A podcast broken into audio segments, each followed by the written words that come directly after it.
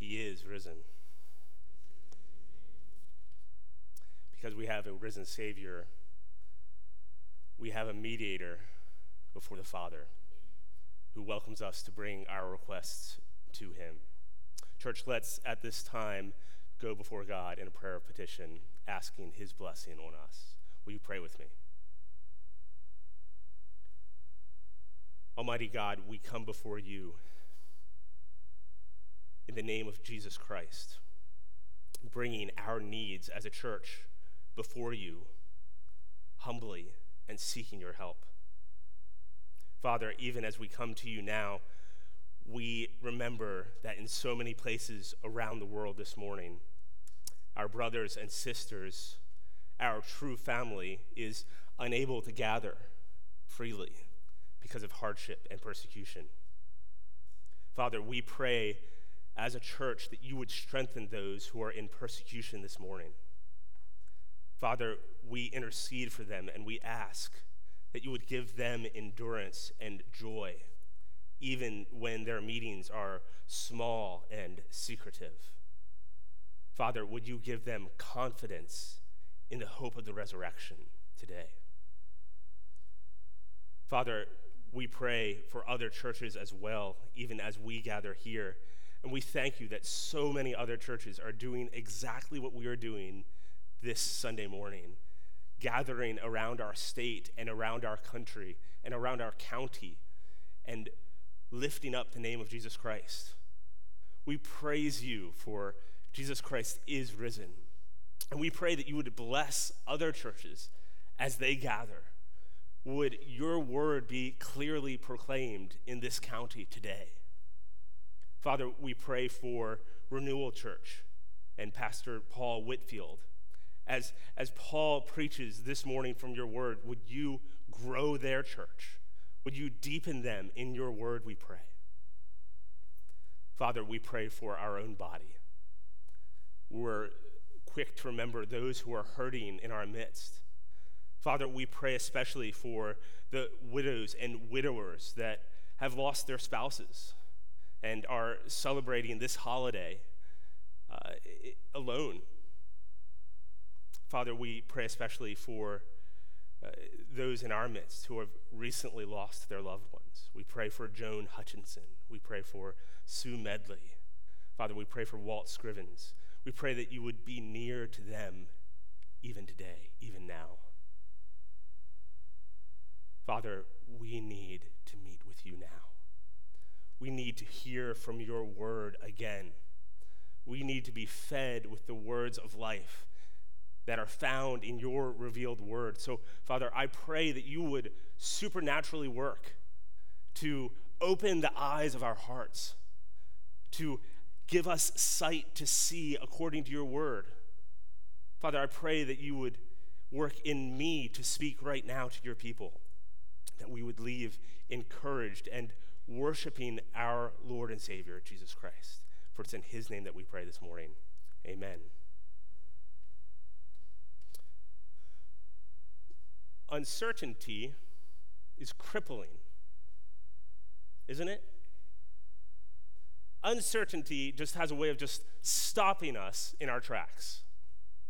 But a, a confident hope, a, a, a firm conviction of what will come, well, that, that brings life. Consider with me an example of this. I've shared previously about the American missionary Adoniram Judson. Well, before he left for the mission field, Judson abandoned his parents' faith. Despite being raised in a Christian home, he went off to college and he grew increasingly less convinced of the claims of Christianity.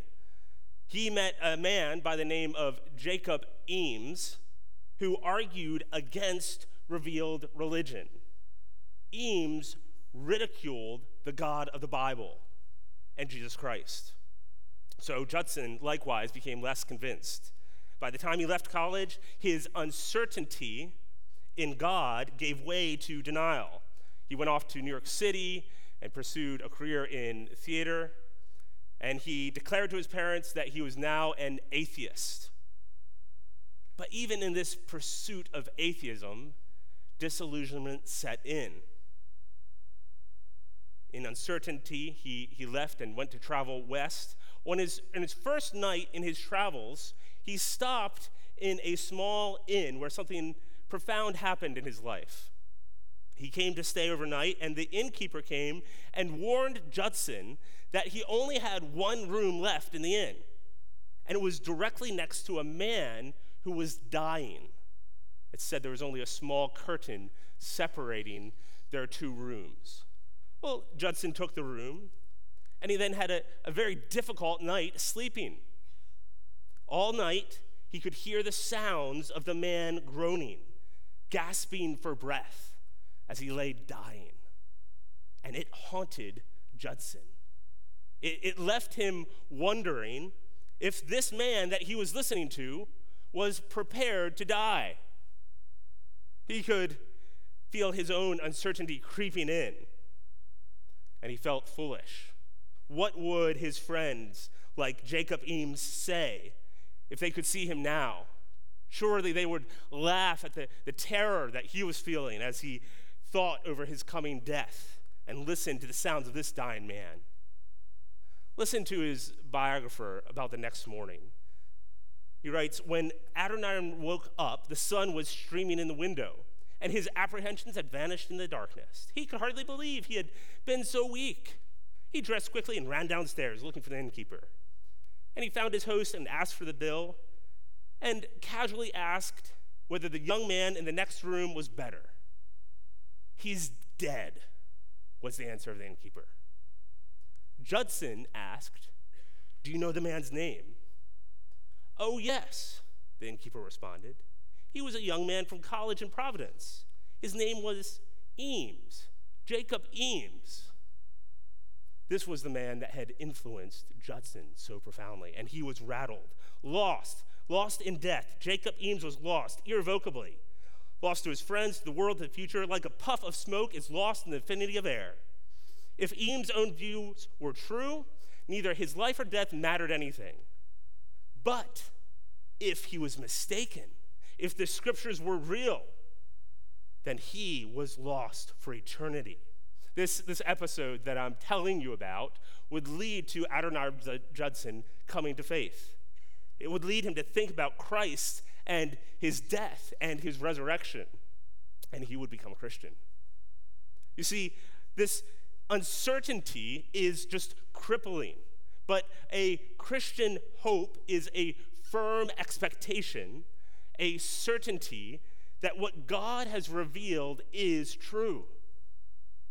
Today, we Christians celebrate Easter, the resurrection of the Lord Jesus Christ. It's on this truth that our faith stands. We stand on this, we rest on this.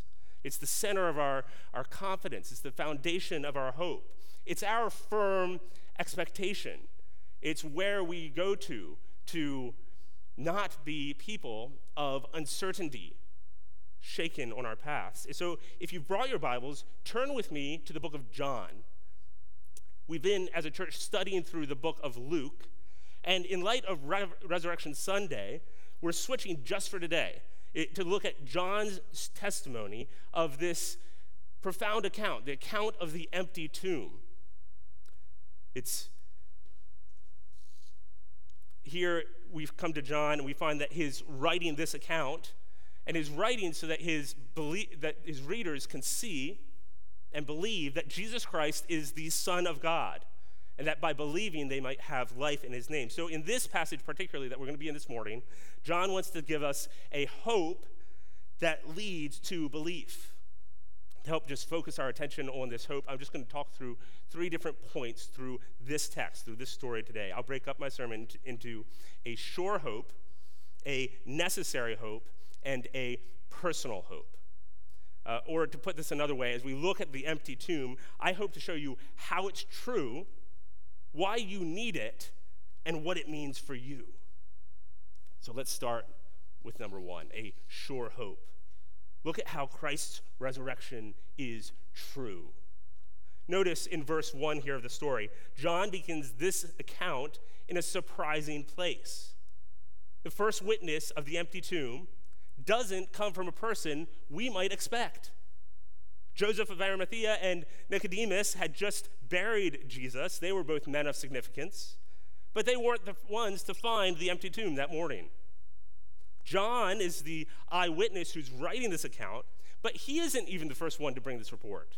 No, instead, by God's design, we open up to verse 1 and we find that the first day of the week, Mary Magdalene came to the tomb early while it was still dark. As many others have pointed out, in the first century, a singular testimony from a woman, especially one disgraced like Mary Magdalene, would have, wouldn't have been the first choice for anyone to choose for this account. If the gospel writer was wanting to fabricate this story, there would have been other characters that would have been more believable that he could have chosen. So here we find this surprising irony. The only way to explain this, we're, we're going to see time and time again, is that this story actually happened. Mary comes to the tomb early while it's still dark. John emphasizes there in the early morning of dawn. Light and darkness had been a constant theme in this book of the book of John ever since the first verses of the book. But for Mary, she is still in the dark. She is not only in the physical dark of the morning, but as we now see in these verses, she doesn't yet see what God is doing in this great work.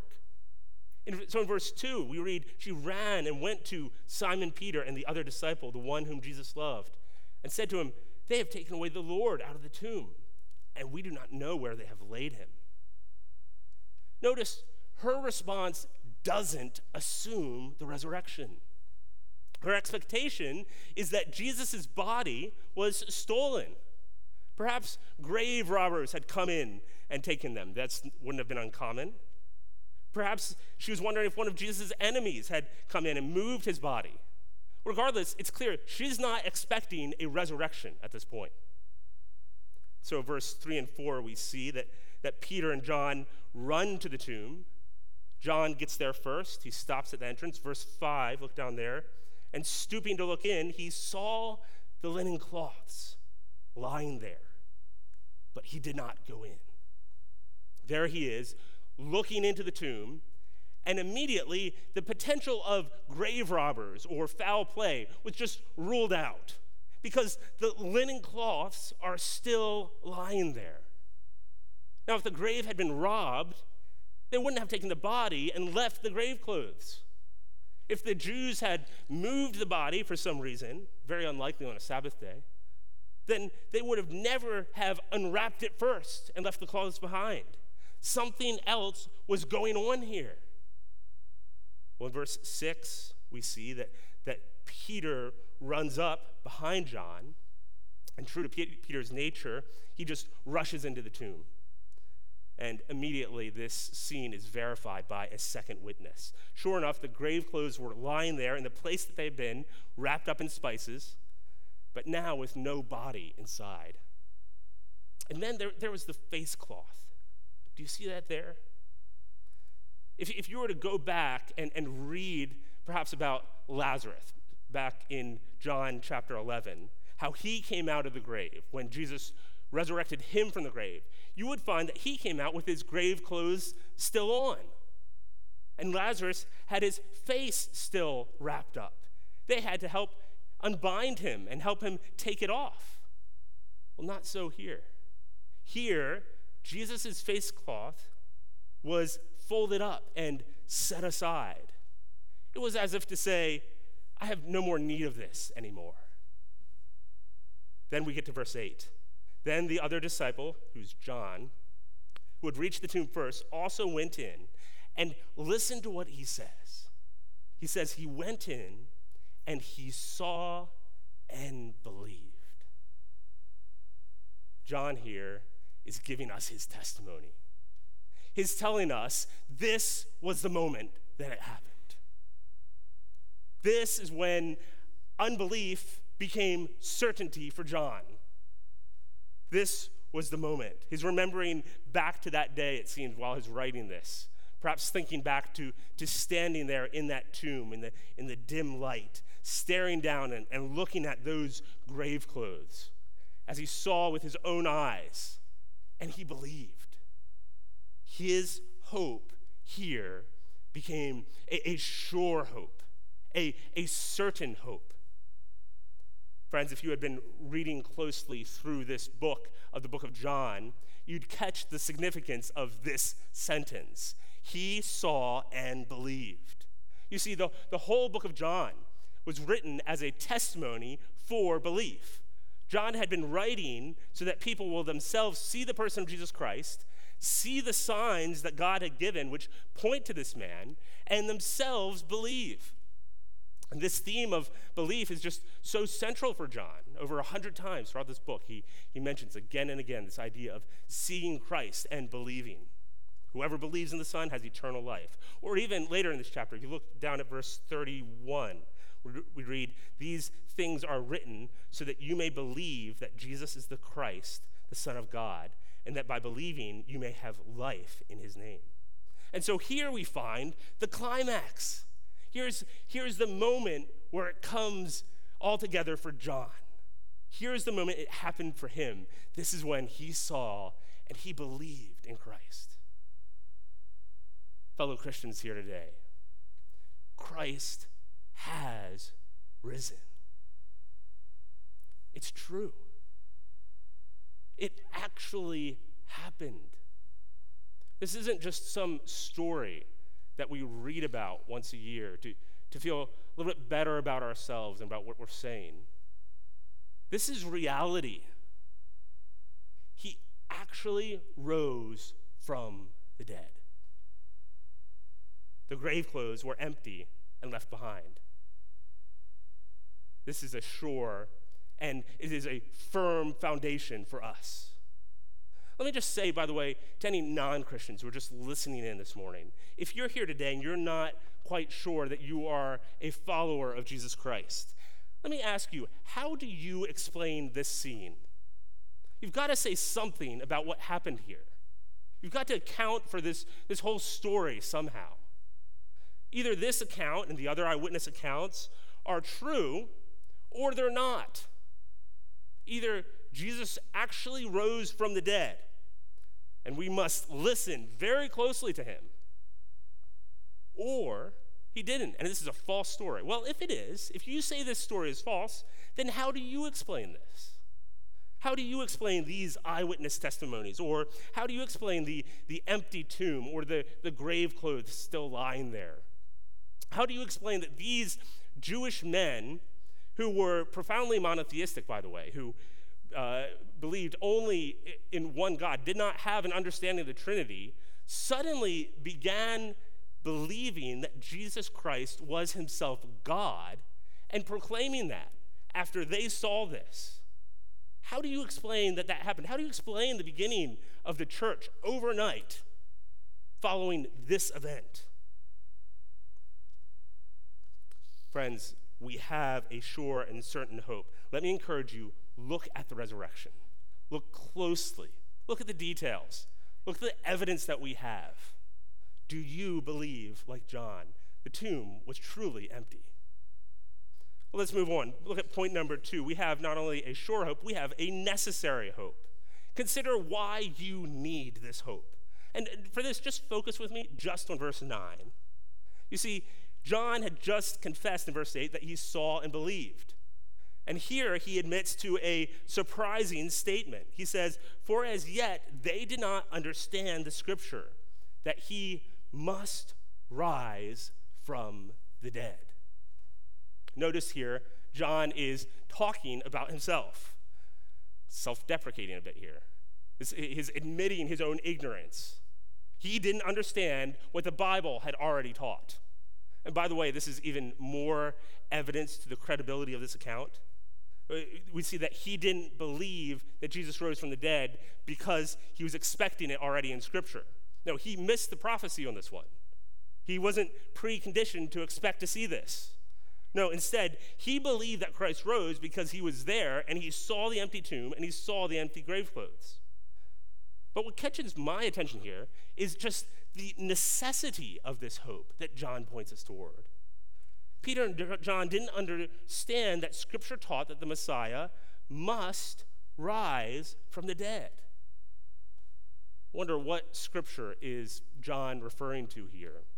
Where in the Old Testament did it teach that this was necessary? Perhaps John was referring to the specific places across the New Testament. I think of a few. I think of Isaiah 53, verse 10, we read this. We read, Yet it was the will of the Lord to crush him. He has put him to grief when his soul makes an offering for guilt.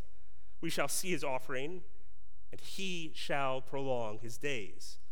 Clearly, when Isaiah says God will prolong the Messiah's days, he's referring to Christ's resurrection. Or perhaps he's thinking of the book of Jonah and its explanation in, in Matthew 12, where Jesus explained that just as Jonah was, in the, was three days and three nights in the belly of the great fish, so will the Son of Man be three days and three nights in the heart of the earth. Or perhaps like the Psalms, which were just constantly filled with echoes of this coming resurrection. Perhaps they missed that, like Psalm 16:10, which the psalmist says, "You will not abandon my soul to Sheol, or let your Holy One see corruption." Or, or we could go elsewhere. You could go to Hosea 6:2, where we see a, a foreshadowing and, and type of Christ, where he's speaking of being raised up on the third day. Perhaps some of these are what, what Peter and John had missed as they looked for the coming Messiah. Or perhaps they missed something even greater than this. Perhaps they missed realizing that the entire underlying development of the Old Testament, all of what Scripture as one book cohesively was pointing towards, continuously showed the need for this type of Savior.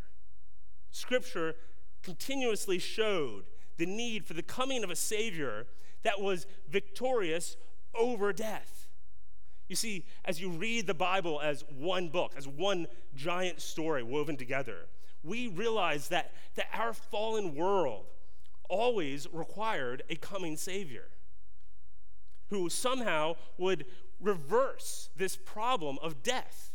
A coming Savior who somehow would reverse the problem of sin. Resurrection was necessary in order for the promised one to crush the head of the serpent in order for the curse of eternal death to be reversed, in order for death to lose its sting, in order, order for sin to be conquered, in order for God's people, us, to no longer live controlled by sin. A new life must be created. Christ must rise from the dead. Redemption was accomplished on the cross, but part of it's being applied is uniting to Christ in his resurrection. And so the Messiah was not only put under the curse of sin to pay for our sin, but he was shown to be greater than sin and death in order to have power over our sin.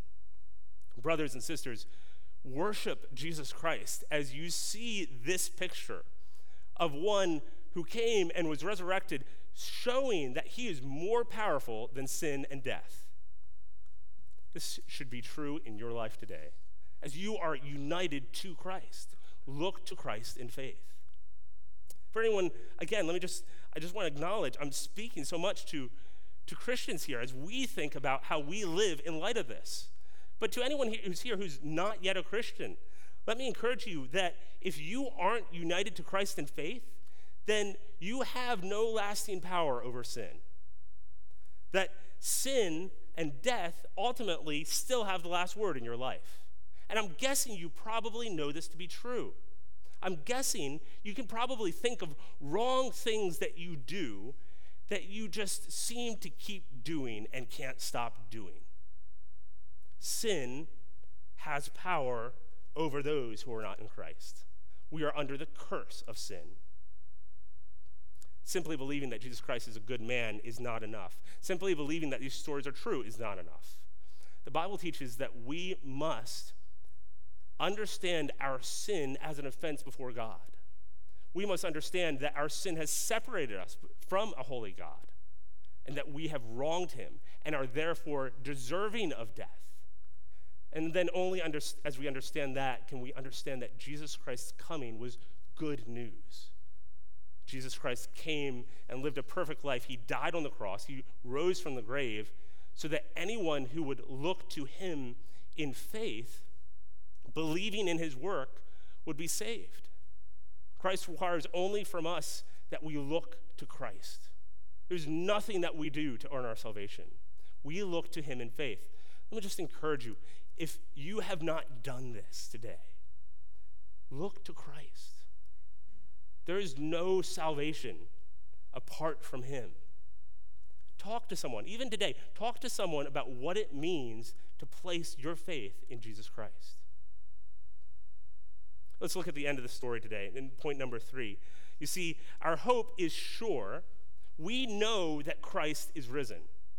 And our hope is also necessary. It's a necessary hope. We need this.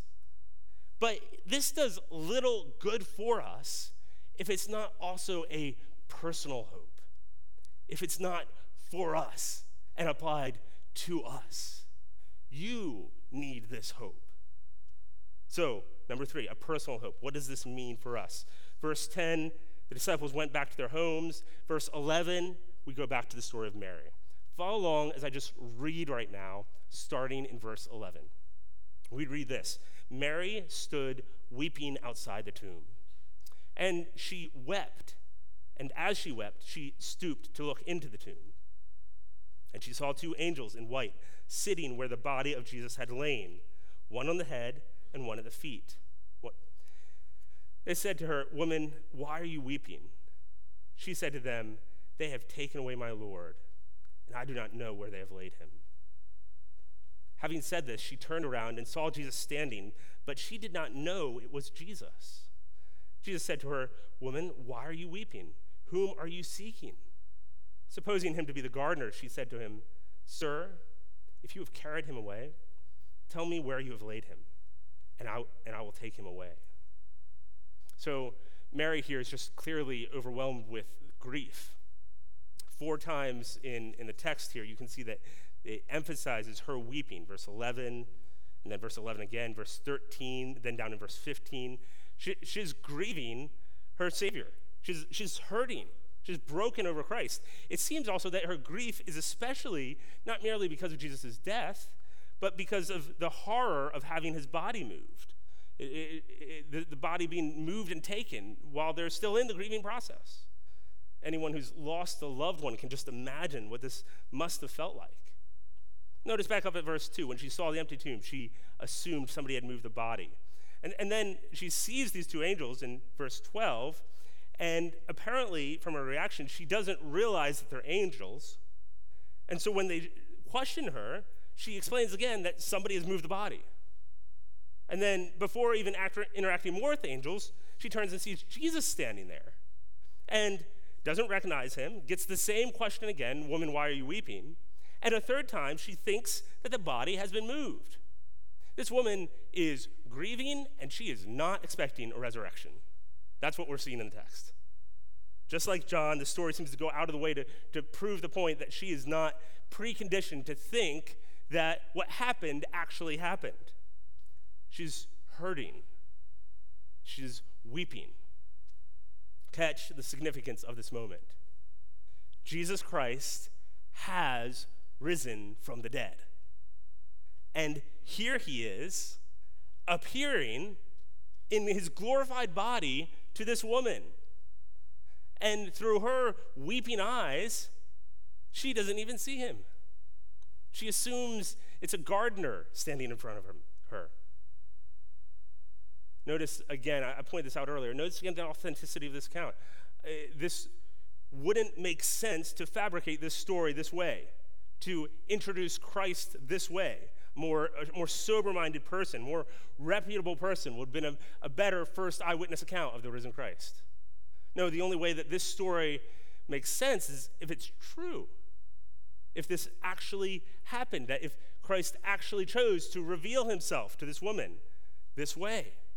And if it is true, then we're left asking, why? Why did Jesus choose to go to this woman here in this way? Why did he not first, in his resurrected body, choose to go elsewhere?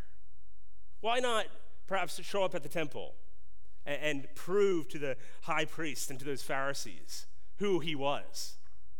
Or, or why not perhaps vindicate himself before the, the Romans and Pilate and Herod? Or why not start where he'll later go, in the middle of all the disciples, to show many witnesses all at once that he's risen from the grave? Why not go there? Friends, I suspect that Jesus is wanting to show us something here. You see, our risen Lord's very nature is one of tender love towards those who are his. Our Lord is drawn to us in our hurt. So much about this text is written in a way that, that emphasizes this, this personal care for this hurting disciple.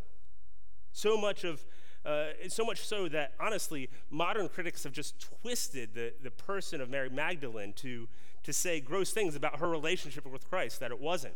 But the, the fact of the matter is, this passage does emphasize just a profound tenderness that our Savior seems to be having as he pursues this woman who is grieving. He's showing his abundant kindness, and he's drawn to her in her anguish. The risen Lord is brimming, is, is overflowing with love for his own. Jonathan Edwards reflected on the nature of our Lord in a sermon, and he, and he writes this. I'm just going to read it. It's, it's too good to not read in full. Listen to what he says. He says, There is no love so great and so wonderful as that which is in the heart of Christ.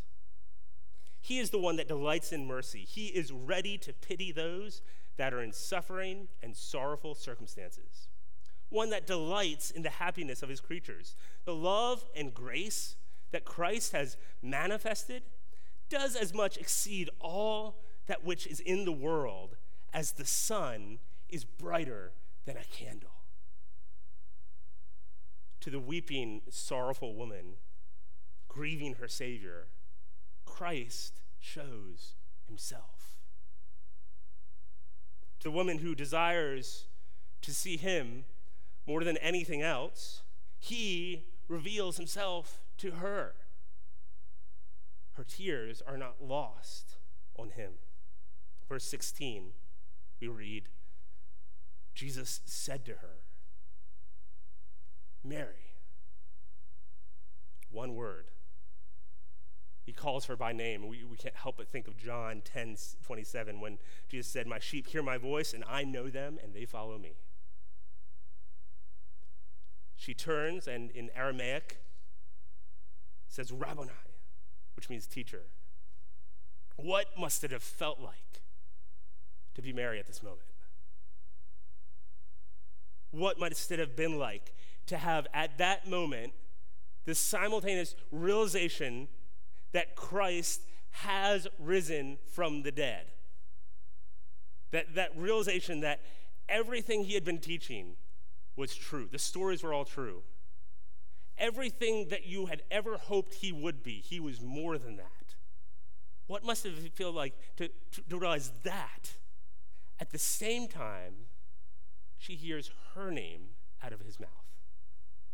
At the same time that she realizes that he has come and visited her.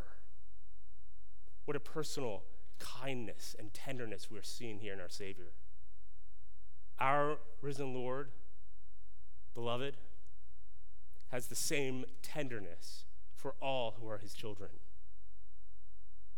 First Baptist Church of Boynton Beach, if you are in Christ, if you are a child of God, our risen Lord has this same tender love for you. If you are a child, a child of Him, His love for you is just as profound. Verse 17, Jesus said to her, do not cling to me, for I have not yet ascended to the Father.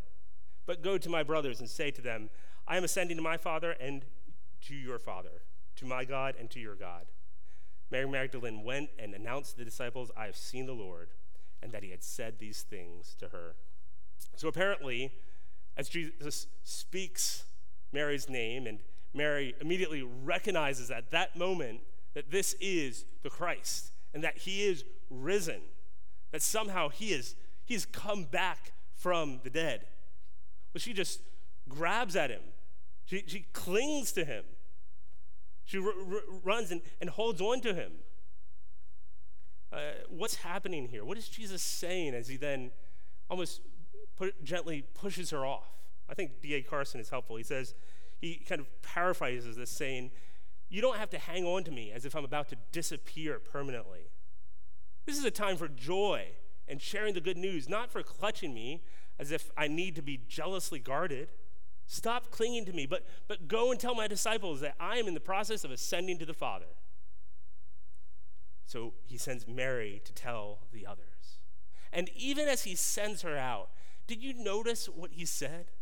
Did you notice how he brings in all his disciples into this close family language? He says, Go tell my brothers. I'm going to my father and to your father, to my God and your God. Jesus is showing this, this shared privilege that all of his disciples have who are now in him. Christ is not afraid or ashamed to call us his brother. Friends, the hope that Jesus Christ brings is a personal one. He knows us personally, and He welcomes us in. He gives us personal access to the Father. Not only that, but He brings us into this new family. Did you see that there? We are together, brothers and sisters now, in Him, under the Father. We are now most fittingly at home when we are together as one family before Him. We should conclude. The, the resurrection of Jesus Christ here is our bedrock source of unwavering hope. You remember I started the story with that inn and that dying man in the next room. Well, frankly, all of us will one day face death just as vividly as Judson did that day. And just like Judson, even though we don't often have it in front of our faces, it's right to think about. We need a certain hope. So if you want a genuine hope, start by looking to the resurrection. Christ actually rose from the dead. This gives us a sure hope. You can confidently stand on it. But that, that sure hope is no good unless it's necessary. And we see that he must indeed rise. We can have confidence in the necessity that Christ needed to defeat sin and death. But, friends, it can be sure and it can be necessary, but it will not be sufficient for you until it is your personal hope. So, church, let us turn to Christ. Let us run to him. Won't you run to him today like Mary? Won't you desire him with that same earnestness? Won't you worship him, our Lord who is now ascended to the Father? May this be true of our church today. Let's pray together. Almighty God, we praise you for the finished work of Jesus Christ. We praise you for his work on the cross, and we praise you now for how we see his resurrection in your word. Father, I pray that you would work in us this confident hope, that we would truly see and believe like John. Father, I pray that this would draw us closer together as a family, as, as one body underneath our Father. Work this in us today, we pray, in the name of Jesus Christ.